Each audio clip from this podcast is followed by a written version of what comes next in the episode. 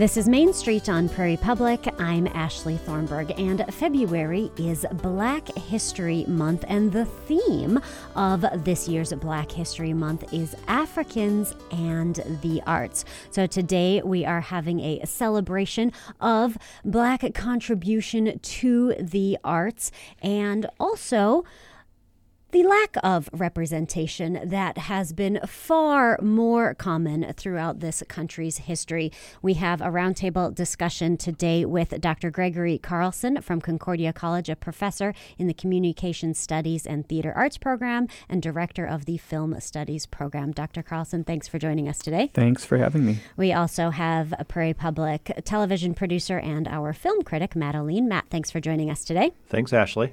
And we have Zippo Metalda. She is a filmmaker who does a lot of work also in the music world and does a great deal of work producing. Zippo, thank you for joining us today. Thank you so much. Zippo, you are the new person here. Matt and Greg have had a lot of airtime on Main Street.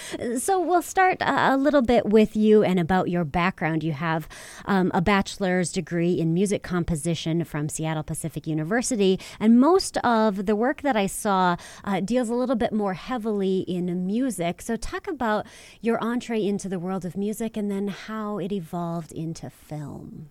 Sure. So as an undergrad at Seattle Pacific, I was very much involved with the orchestra. I was involved with the Wind Symphony. I did a lot of instrumental work, and I also was just really interested in pursuing musical theater. And the program there was more centered on classical music. So I was a little bit of a a black sheep in the department. And then I just kind of as I progressed and I grew and I defined who I wanted to be as an artist and what I wanted to do, I decided to, try to learn the production process on my own. I started doing at-home recording and just learning about how to use production tools, softwares, and things like that. And then eventually it just sort of evolved to me building my own, tracks. So for every song, you have the producer who builds the track in the audio software. And I just learned how to do that on my own. And then after that, it kind of continued to spiral into me just kind of producing my own work, and then eventually trying to bring that into a full realization through film and music videos specifically. And as I did that process, I decided, I have a very strong theater background. So I just kind of started adding a little bit more acting into the music videos, and that sort of spiraled into more interest in filmmaking. So it's kind of just been kind of like a very natural snowball, if you think of it that way. Sure. So you didn't necessarily grow up seeing someone in the movies and then saying, this is what I need to do. I think it's, as an artist, I think you collectively have those, people that you watch and you grow up and you are interested in what they do, but the way it becomes, your path is very unique. So I think it's always kind of been, it's like that love that I never knew I had, and you kind of discover it as you grow. So I think, film has always been something, and specifically acting, has always been something that I've been passionate about. So I think filmmaking was just a natural, again, something that just naturally came eventually. Yeah, there is this saying, you cannot be what you cannot see, and it is so important for representation. Was there a film or a certain genre of films, or even one particular actor or actress or musician, perhaps in this case, that was particularly meaningful for inspiring your career path? I would say off the top of my head, film-wise, I would say I've always been inspired by Angela Bassett, someone that my mother has actually always been inspired by too. And just as I've matured and been able to really watch her, her history and just see all the films that she's done and her repertoire, I've just become more, amazed by her level of, talent and the way that she portrays characters so, just from a very profound understanding of the character. And I just really admire her work as a whole. especially when it came, I know we'll talk about this later, but in Black Panther, you know, it's just, it's, those are the people that, you know, if I think about definitely Denzel Washington, these are names that I grew up hearing in my house every day. So it's like, you know, you just kind of naturally know who those people are. Yeah. Household names, I guess you'd say. And yeah, there's a few others I could think of. I would say music-wise, I've always been inspired by the Beyoncé, the one and only. And I've also been inspired by many, I guess, many different genres of music. So it just kind of all comes together that way. And Zebo, Spike Lee also, you mentioned beforehand, big influence on you as well. Very much so. He's always kind of like the person who we viewed similar to like Michael Jackson. Like this is the person who's like, you know, everyone just, you know, gravitates towards their work. And he was the Steven Spielberg in my mind, you know, just kind of like his level of just, you know, depth of understanding of cultural, like, I guess, experiences of African Americans. And also, you know, just the gravity of his work. I think it's just always been something. You just know his name.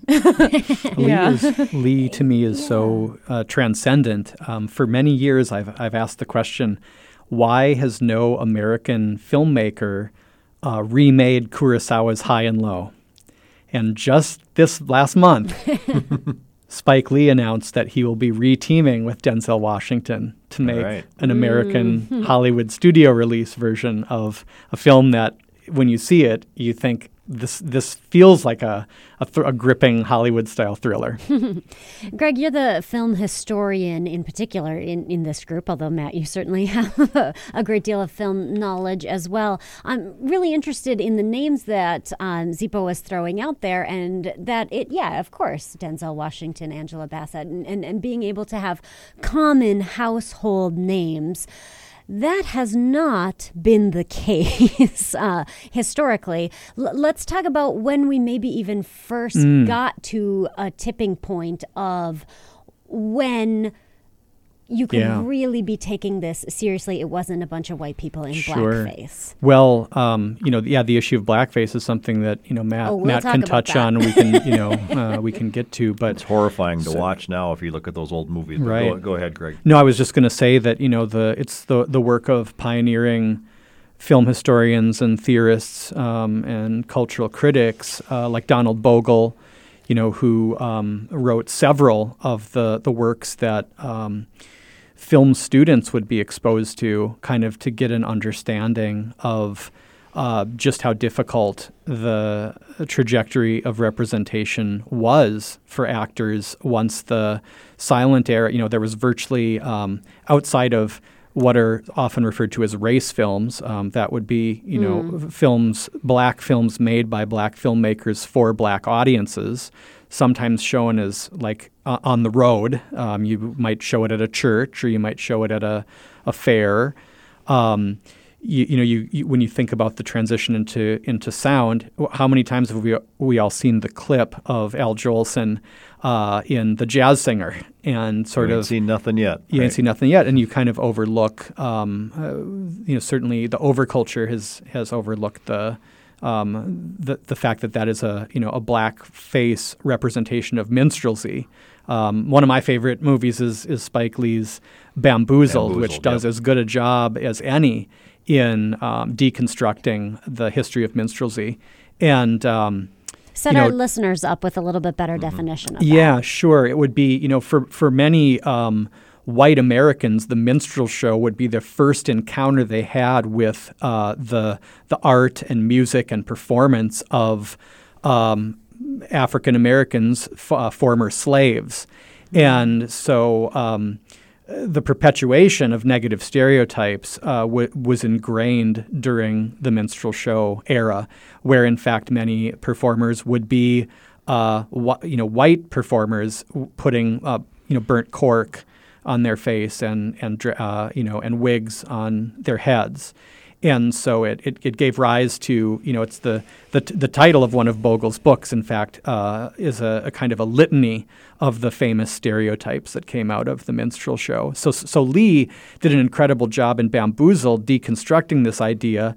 The film ends with a absolutely, you know, heart-wrenching montage showing how we've taken for granted in our culture dozens upon dozens of clips from cartoons and TV shows and familiar characters that perpetuate negative stereotypes. But even this year, Matt and I saw American Fiction, and that uses some of the same ideas that Spike Lee was playing with in the film Bamboozled, right, which and is high on my list of recommendations. Here of that film, if I'm not mistaken, is there's a black writer who can't get taken seriously because he sounds too white. He doesn't sound black enough, right? Right, and then he decides to write mindset. A book using, language or how white Americans would think people would talk or black Americans would talk, and it's all of a sudden his book sells. Yeah, and he just wants to be an author and not a black author. So it's an interesting film. It's up for quite a few Oscars. Mm-hmm. So it kind of follows what Greg was saying with the Bamboozled. And I don't know, if Zippo, if you've seen Bamboozled, the Spike Lee film. It's really, like Greg said, it really kind of tries to get at the history of minstrel shows and things like that and representation. But, Greg mentioned blackface and Turner Classic Movies has an amazing segment. It's like 7 or 8 minutes long on the history of blackface. And when you watch it now, you're like, how is this ever allowed? It's so offensive. I don't know if you've seen any of those old films like The Jazz Singer, things like that. I've seen things. Yeah. It's horrifying, isn't it? How do you feel when you see Al Jolson in Wonder Bar or The Jazz Singer singing with blackface on? I mean, I think it's, for me, when I see any type of minstrel depiction or blackface, I always think of it as, something that we need to just be aware of. I think you have to know exactly where we came from. What it was like at that time. I think it is difficult to digest. And it's also just, trying to find a way, to allow ourselves to know that history, but at the same time, try to promote what we believe, is important. So I wouldn't say it's something that I like to, like to think about too often, but I do understand the value of, having those records and what that time frame was like. And even big performers like Fred Astaire, he does this Bill Bojangles Robinson tribute number in Swing Time, the Astaire Rogers movie. And it's a great movie.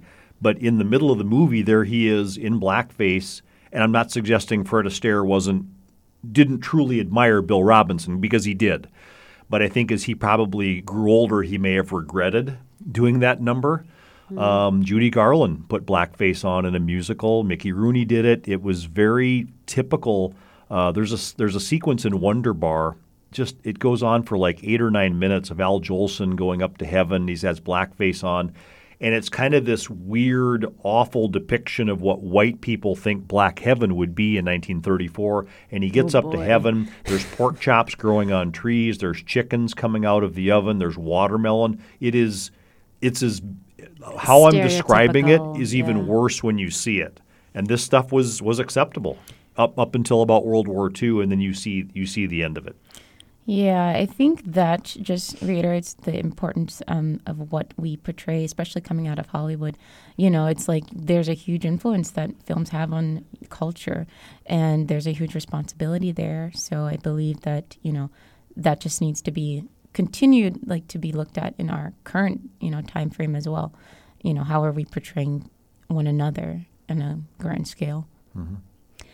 That is Zippo Matalda. She is a filmmaker, and she is also active with the Fargo-Moorhead Opera. We're also in conversation today with Matt Oline, who is, of course, our film reviewer, and Dr. Gregory Carlson, the director of the Film Studies program at Concordia College. We're having a roundtable discussion today for Black History Month on this year's theme, Africans and the Arts.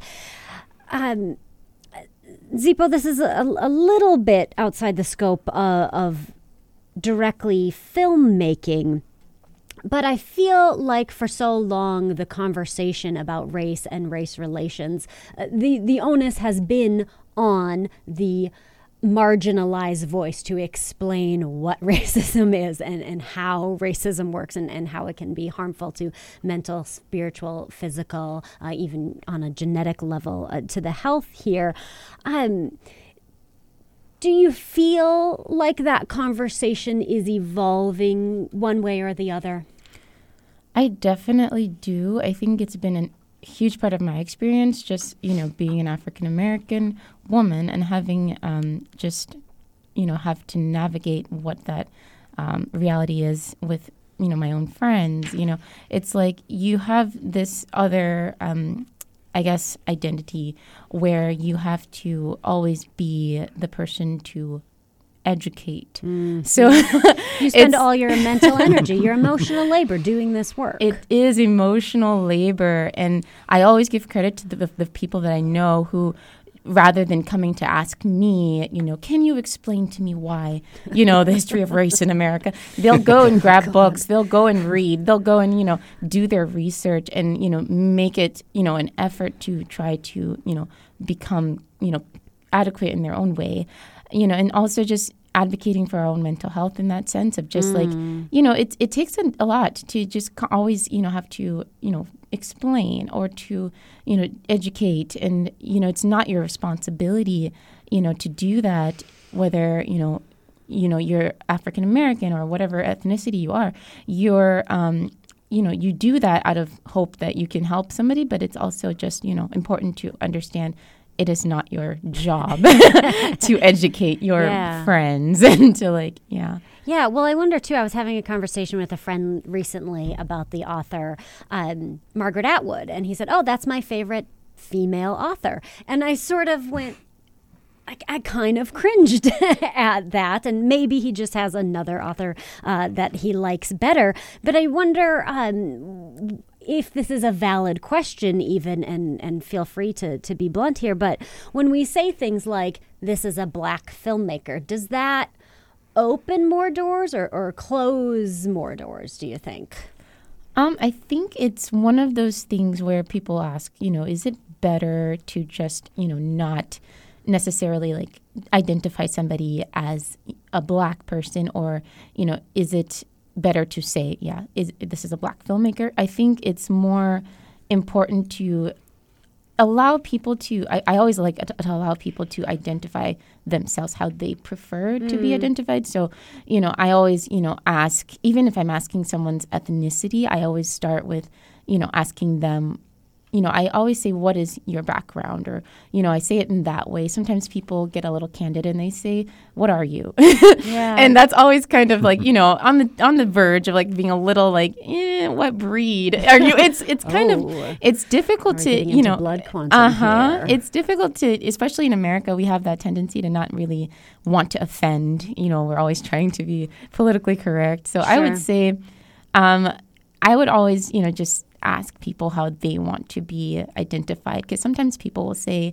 you know, I don't see myself as, you know, black. I see myself as, you know, a mixed race, you know, filmmaker. Or, you know, so it's always good to be, I think, just sensitive in that sense. How do you describe yourself?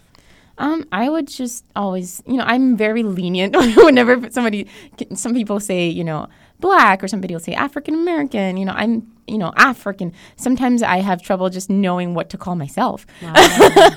So I would just, you know, be fine with anybody saying, you know, I prefer the term maybe like BIPOC, you know, or something, or, you know, something. I don't mind acronyms. I'm like, I'm BIPOC. You know, it's simple, but or I'll answer to black or black filmmaker. Not black. But Greg, I want to talk to you about The Birth of a Nation. And this is something that, as I understand it, Spike Lee is still talking about when he teaches filmmaking. And I have never seen this movie, but I understand it's just horrendously racist. Is there a value? First, describe the movie, and then and anyone who wants to weigh in here can. Is there a value to looking at something that's just racist to a level that is beyond? Well, I mean, certainly our country's motion picture history had the great misfortune of D.W. Griffith's incredible talent as a visual storyteller, because we know The Birth of a Nation to be the movie that Woodrow Wilson called Writing History with Lightning when he screened it at the White House, I believe. Mm-hmm. So it does, of course, perpetuate these negative stereotypes we alluded to earlier in our conversation, and uses a lot of white actors appearing in blackface and exaggerating the kinds of the negative stereotypes that have been perpetuated about African Americans since they were an enslaved people. Is it valuable to teach a film like The Birth of a Nation? I don't personally teach it, but my film professor and mentor did, and thought it was really important to look at as sort of a historical artifact, much in the way maybe Spike Lee would use it as a conversation starter about things that are problematic. Beyond that, I think, Griffith's greatest shortcoming is not only, does he grossly misread the room, he is himself a racist. And does not do himself any favors by, in effect, promoting the Ku Klux Klan with through the imagery of they ride to the rescue. Oh my God. Yeah. There's so many moments within the film that kind of etch themselves into your memory, even if you've only seen it one time. For example, rather than face the threat of sexual assault, a young white woman throws herself off a cliff. And, we've all heard the phrase before, a fate worse than death. And I read an interesting book about the making of John Ford's The Searchers that talks about this concept in great detail from kind of an academic lens. What does it mean when we say a fate worse than death? It was the fear of miscegenation. It mm-hmm. was the fear of, being assaulted, not being assaulted in and of itself, but being assaulted by a person of a minority or what was perceived as an inferior ethnicity. And then we get to Gone with the Wind, Ashley, yeah. which is certainly an improvement on Birth of a Nation.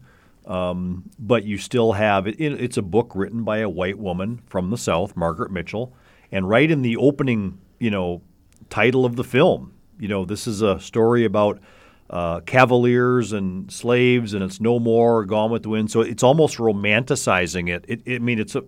It's an entertaining film to watch. The performances are great. Vivien Leigh, Clark Gable. Hattie McDaniel wins the Academy Award as Mammy, and she's great in the movie, but Hattie McDaniel played maids. That's who she, played back in those days. So it's a problematic film to watch now. And it's I'm always kind of torn on it, Greg and Sipo, because it's a very entertaining movie. Hattie McDaniel wins the Oscar versus three white actresses. But at the Oscar ceremony, she has to sit in the back. She doesn't even get to sit with David O. Selznick, Vivien Leigh, Clark Gable, and she walks all the way from the back to get her award. And it's a key moment because she wins, yeah. and then she famously doesn't get invited to the big premiere in Atlanta. And her friend Clark Gable, who was very conscious on that set of making sure that the black actors had the same bathroom facilities. Gable really comes off well when you read about that movie. And he was threatening not to go to the premiere in Atlanta because his friend Hattie McDaniel wasn't invited. And she said, Clark, you need to go. So it's kind of this double-edged sword. She wins the Oscar, but it's as a maid. And it isn't until Sidney Poitier wins for Lilies of the Field in 1963 that we finally get this superstar actor winning in a performance that's not a servant and not a maid. Mm-hmm. That was the voice of Matt Oline. He is our film reviewer here at Prairie Public. We've also been in conversation with filmmaker Zippo Matalda and Dr. Gregory Carlson, director of the Film Studies program at Concordia College. We'll be back with more right after this.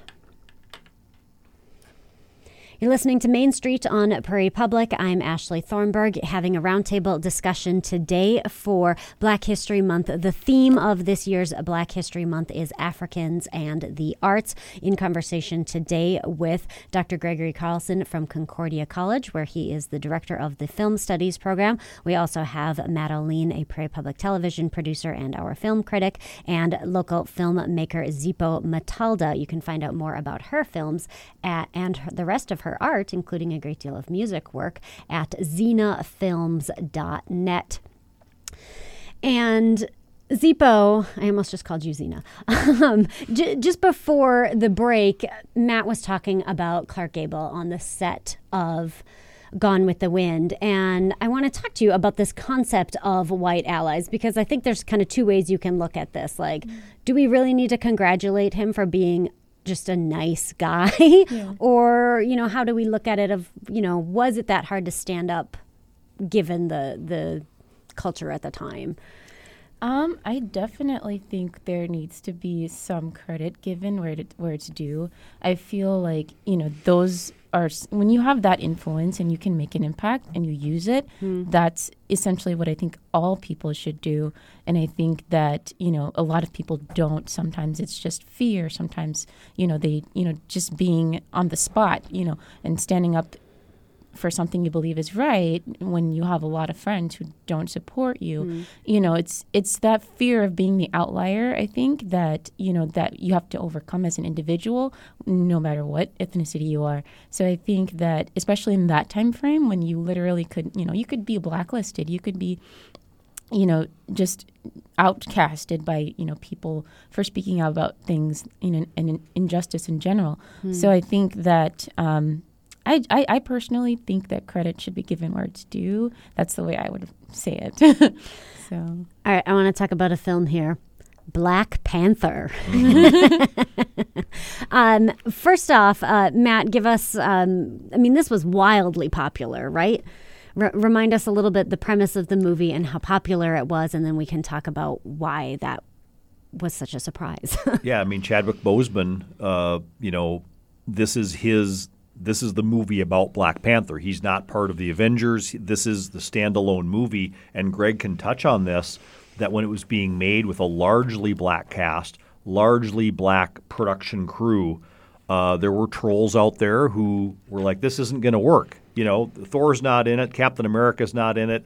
And so, and it did work. It was phenomenally successful. So it's a huge, I think it's a huge touchstone moment for the director Ryan Coogler and the late Chadwick Boseman and everybody who was in it. And it, you know, is up for Best Picture and wins Oscars. So I think it's a huge moment. And I know Zippo and Greg agree with that. Oh, yes, most definitely. Yeah. You know, I'm almost thinking, for me, it was almost a little like Barbie. People were all dressed up and it was like Barbie. Were there moments like that for Black Panther? Absolutely. I mean, it was viral. It was people going to the theater and, you know, carrying djembes and, you know, wearing dashikis. And they were and dressing up. Maybe some of them identified more with, like, the Black Panther movement. Some people were dressed, you know, head to toe in all black, you know, and just representing, you know, their yeah, their background, their perspective. So it was, what I felt was like a cultural movement. I saw it twice in the same weekend with different groups of people. And it was just, it was like, I think that was the first time I went to the theater and I had that moment where, you know, people talk about when they first saw, you know, like in the golden age when they would go and see a movie and see like an orchestra playing or something on stage. You know, that moment where you have just like that real surreal, like, you know, experience. That's how I felt watching it. Yeah. We were, people were cheering, clapping in the theater. It was gorgeous. It was beautiful. As a, you know, cultural artifact too, we would say that a movie like Black Panther crosses the $1.3 billion box office threshold. And so it's the sort of the muscles of its ability to be marketed to all kinds of audiences can be seen through action figures, T-shirts, you know, the corresponding record albums, and all that kind of thing. And I think that's a positive takeaway from something so magnetically depicted through all the performers, but especially through Boseman's lead performance as T'Challa, and his untimely death, I think, cut short what might have been.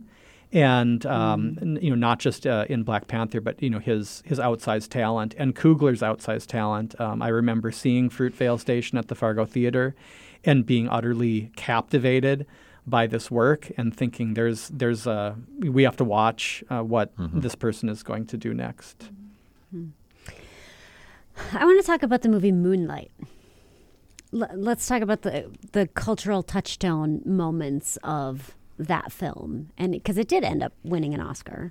I think Matt should start with the sort of chaos that ensued the night it actually received Best Picture, because that has since become part of the conversation related to how its legacy has been received. Right. So Warren Beatty and Faye Dunaway come out to present Best Picture because it's the 50th anniversary of Bonnie and Clyde, a movie we've all grown up with, and I guess Beatty was handed the wrong envelope, and they initially say La La Land wins, and the La La Land people come up, and Damien Chazelle had already got Best Director for La La Land, and then finally about a minute later, no, Moonlight wins, and then Barry Jenkins comes up. So it was I like that Moonlight and La La Land kind of split the picture director, but basically a huge touchstone moment because this film wins Best Picture with...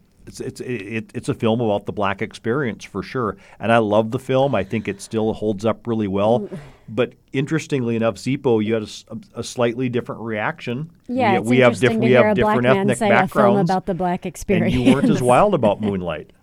Yeah, so around the time, especially like when Moonlight was released, I heard so many good things about the film and just the level of, the performance quality, actress Janelle Monáe and her portrayal and everyone in the film just, having such excellent abilities and performances. And I personally, I supported absolutely the entire film idea, the process, everything that they, went through to create that film. I thought it was absolutely amazing. What I kind of stepped away from was just the story. I think for me, it didn't resonate with me in a way that I felt like I wanted to necessarily embrace. It made me very sad. And my character is just not necessarily like, I'm not somebody that tends to, digest certain things well. And it was a little triggering for me. I think just having known, people who've experienced things maybe that might have been similar, or even, just, my own struggles in my own life. I don't know. It just it wasn't necessarily something that I wanted to necessarily watch. Mm-hmm. But absolutely, I, again, credit to everybody in the cast, to everybody who worked on that production. It was it was beautiful to see them win the Oscar, and absolutely, it was actually crazy to see how it, all unfolded with the the misunderstanding. But yeah, I definitely vouch for everything that you guys feel about the film for sure. Yeah, the story that Jenkins is trying to tell here is, when I wrote about the film, I said it was, it lived at the intersection of love and violence, and reading some of the other essays that had come out at the time trying to unpack the various characters in the film. Mahershala Ali just took my breath away. And Naomi Harris is incredible in the film too. And the of course the kind of iconic image of Mahershala Ali's character cradling Little in the ocean is just It spoke. I had not seen something like that, and so that's what spoke to me. One of the things that spoke to me about Moonlight. We're coming up on the Oscars, Matt. Not too long ago, there's been a Oscars So White hashtag. There sure was. How are we doing? Jeffrey Wright and Coleman Domingo are both nominated for Best Actor this year, so that's great. I think Divine Joy Randolph's going to win the Supporting Actress Oscar. Greg and Zippo are nodding for The Holdovers, one of my favorite movies of the year. Danielle Brooks, Color Purple, Supporting Actress nominee. Am I missing some here, Greg? Maybe a couple more. Performance categories. But But certainly it's getting better, and we've seen a lot of performers win Academy Awards, African-American performers winning Academy Awards in the last 40 years. Up until 1982, it was Hattie McDaniel, Sidney Poitier, and Louis Gossett Jr. And then Denzel comes along, Morgan Freeman. I feel like that explosion happens a little bit with them, and we start to get far more representation. But, yeah, there was definitely a year or two in there where all of a sudden it was like all 20 of the acting performers were white. And that, I think the Academy has tried to address this, Greg, with more diversity in the voting members. They really got after that, and I think that we've seen some positive things from that. Yeah, I would just add in, since we were doing just fact-checking, 7 of the 20 performance nominations are done by people of color this year. So we didn't mention Lily Gladstone and we didn't mention America Ferrara. Yes. But that's, these articles are being, this coverage happens at Deadline, it happens at Variety, it happens at The Hollywood Reporter. So as Matt's pointing out, this, by shining a light on the need for representation and greater diversity, these incremental steps have started to happen, even though it's probably too slow for many people. Zippo, I want to talk to you about the theme of Black History Month being Africans in the arts, and then we also have this thing called Black Joy and Black Beauty. And one of the places that I most had to prominently check my racism was in reading a book by an Indigenous author, and she had written an essay about Thanksgiving, and it was very joy-filled. And I remember thinking, shouldn't she not like Thanksgiving? Right? Shouldn't she not be allowed to have the full human experience here? Here I am, well-meaning white person, just supposed to be sad about the past. So talk about this idea of let's celebrate joy for the sake of joy. Yeah, that's actually an amazing question. Yes, I've had definitely in my own experience having friends, be very critical of someone posting on social media, happy Thanksgiving, or, even if we're not talking about Thanksgiving, just, as a Native American person, are you allowed to enjoy something that, again, was historically connected to the decimation of an entire people? I feel as if, we tend to want to live in a space where we're always fact-checking. And that's great, but at the same time, I do think there's room for people to be able to indulge in, joy, positivity, and really have, a broad, perspective of who they are and be able to be dynamic. And, it's just it's difficult to kind of be boxed and need to be, the expert or need to be, politically correct, even as a person of color, having to always be politically correct. I think there's, it leans itself towards the woke movement, I think. I think there's this thing where, especially for millennials, where wokeism has become, this our movement, our thing, and it's like for a movement, I think there needs to be, there needs to be clear goals. There needs to be clear.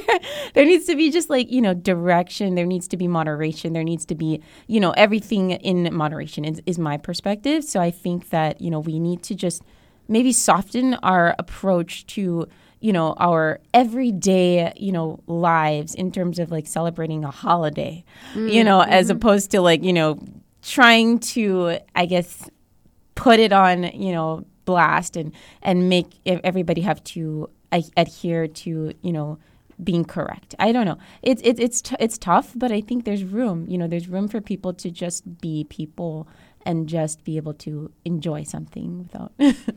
Yeah. Greg, how do you talk to your students about diversity when you're teaching? Sure. That's, as higher education from coast to coast has, taken, we'll say, steps forward with related to what are often referred to as DEI or diversity, equity, and inclusion measures, and then received pushback politically from, people who have, used legislative measures to try to prevent what some people would call the teaching of history, just fact-based history itself.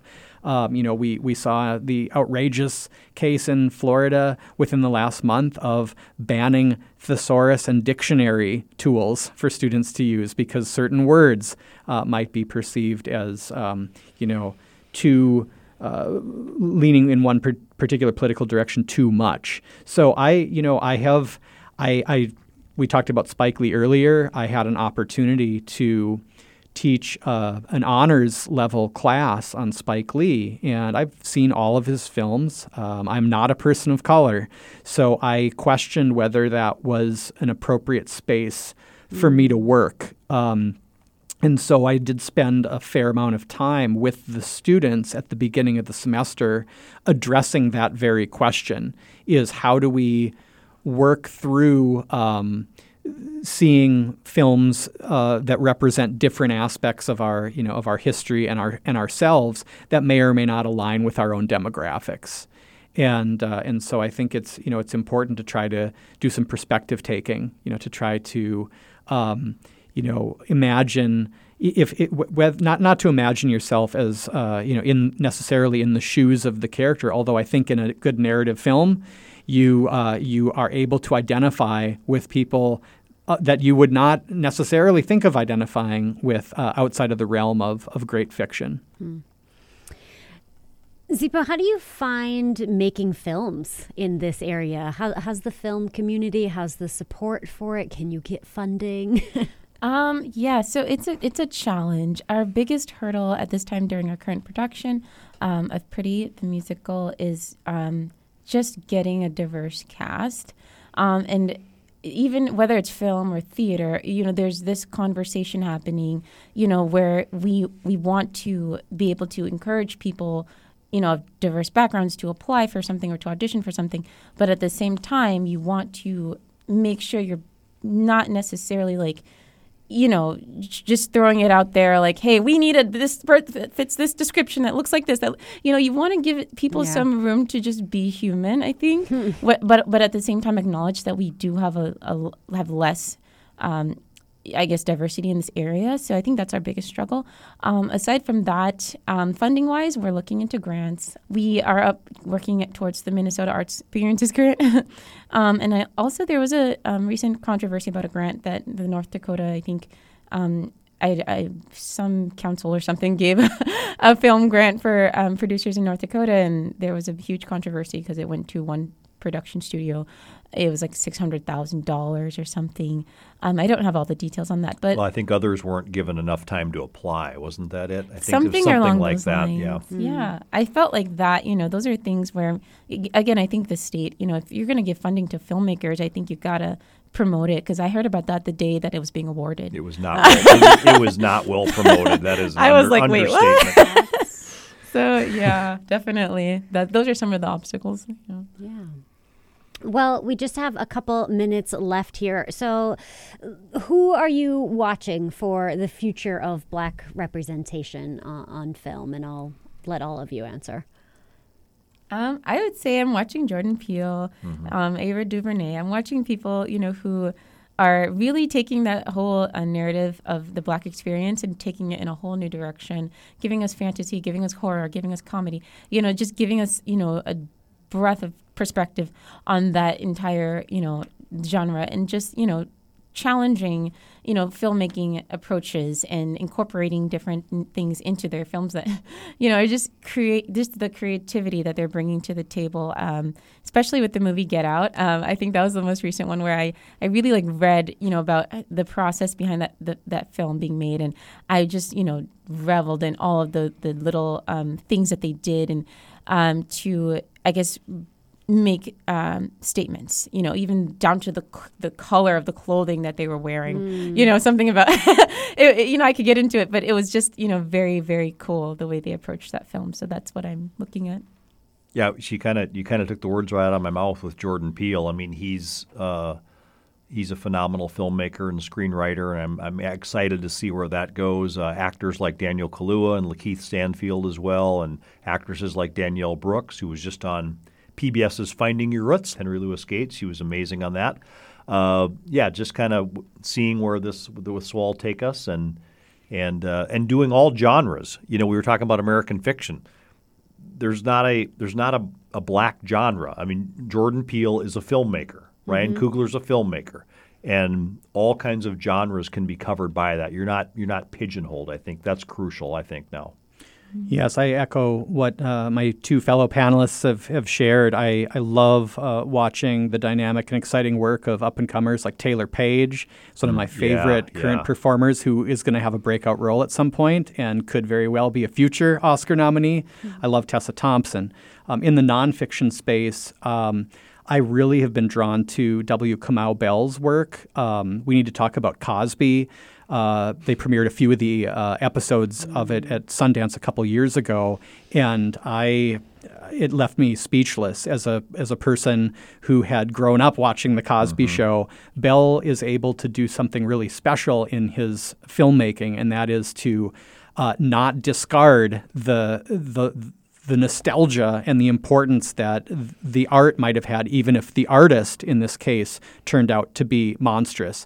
Bell's latest film is called Growing Up Mixed, and it's a documentary that starts with his own family, and I would highly recommend it. That was Dr. Gregory Carlson, Director of the Film Studies Program at Concordia College. Greg, thanks for your time today. Thank you so much. We've also been in conversation with Prairie Public movie reviewer Matt Oline. Matt, thank you. Of course, Ashley. And filmmaker Zippo Matalda. You can find out more about her films and her music at zenafilms.net. Zippo, thank you so much for joining us today. Thank you so much for having me. Dakota Datebuck is next. This is Dakota Datebook for February 20th. On this date, in 1910, the Bismarck Tribune reported on the expansion of the Bismarck Bottling Works, a popular bottling company. The company's sodas had grown in popularity, allowing the company to open another factory in Mandan by early spring. This was not, however, the first Bismarck bottling company. Years before, in 1876, Charlie Williams moved to Bismarck and opened a saloon. By 1882, he opened the first Bismarck Bottling Works, a part of C. R. Williams & Company. It became the wholesaler for Philip Best of Milwaukee, a prominent beer company that had been around since the 1840s. The beer gained popularity not only in Bismarck, but also in Jamestown, Moorhead, and other towns in the region. Williams produced beer for the Best Company until at least 1884 at his facility on the south side of Bismarck. For several years, newspaper ads sang the praises of Williams and his beer. But in 1885, the ads disappear, making it clear that Williams no longer carried the Phillips Best brand. However, that same year, Williams bought the Baker and Gooding pop bottling plant, which he operated until leaving Bismarck in late 1889. This movement out of North Dakota by Williams and other beer and alcohol businesses coincides with statehood, as voters approved a prohibition measure in the new state's constitution. Williams and his peers would be out of business. It was the beginning of a period of inactivity for bottling companies in Bismarck that lasted until 1900. That year, a soda bottling plant was opened. In 1905, it was sold to Julius Sell, who renamed the plant Capital City Bottling Works. A couple of years later, Sell's manager, Frank Murphy, left the company to open his own bottling company, which carried a similar name, the Bismarck Bottling Works, which operated into the 1930s. Today's Dakota Datebook was written by Olivia Burmeister. I'm Merrill Pepcorn. Dakota Datebook is produced in cooperation with the State Historical Society of North Dakota, with funding from Humanities North Dakota.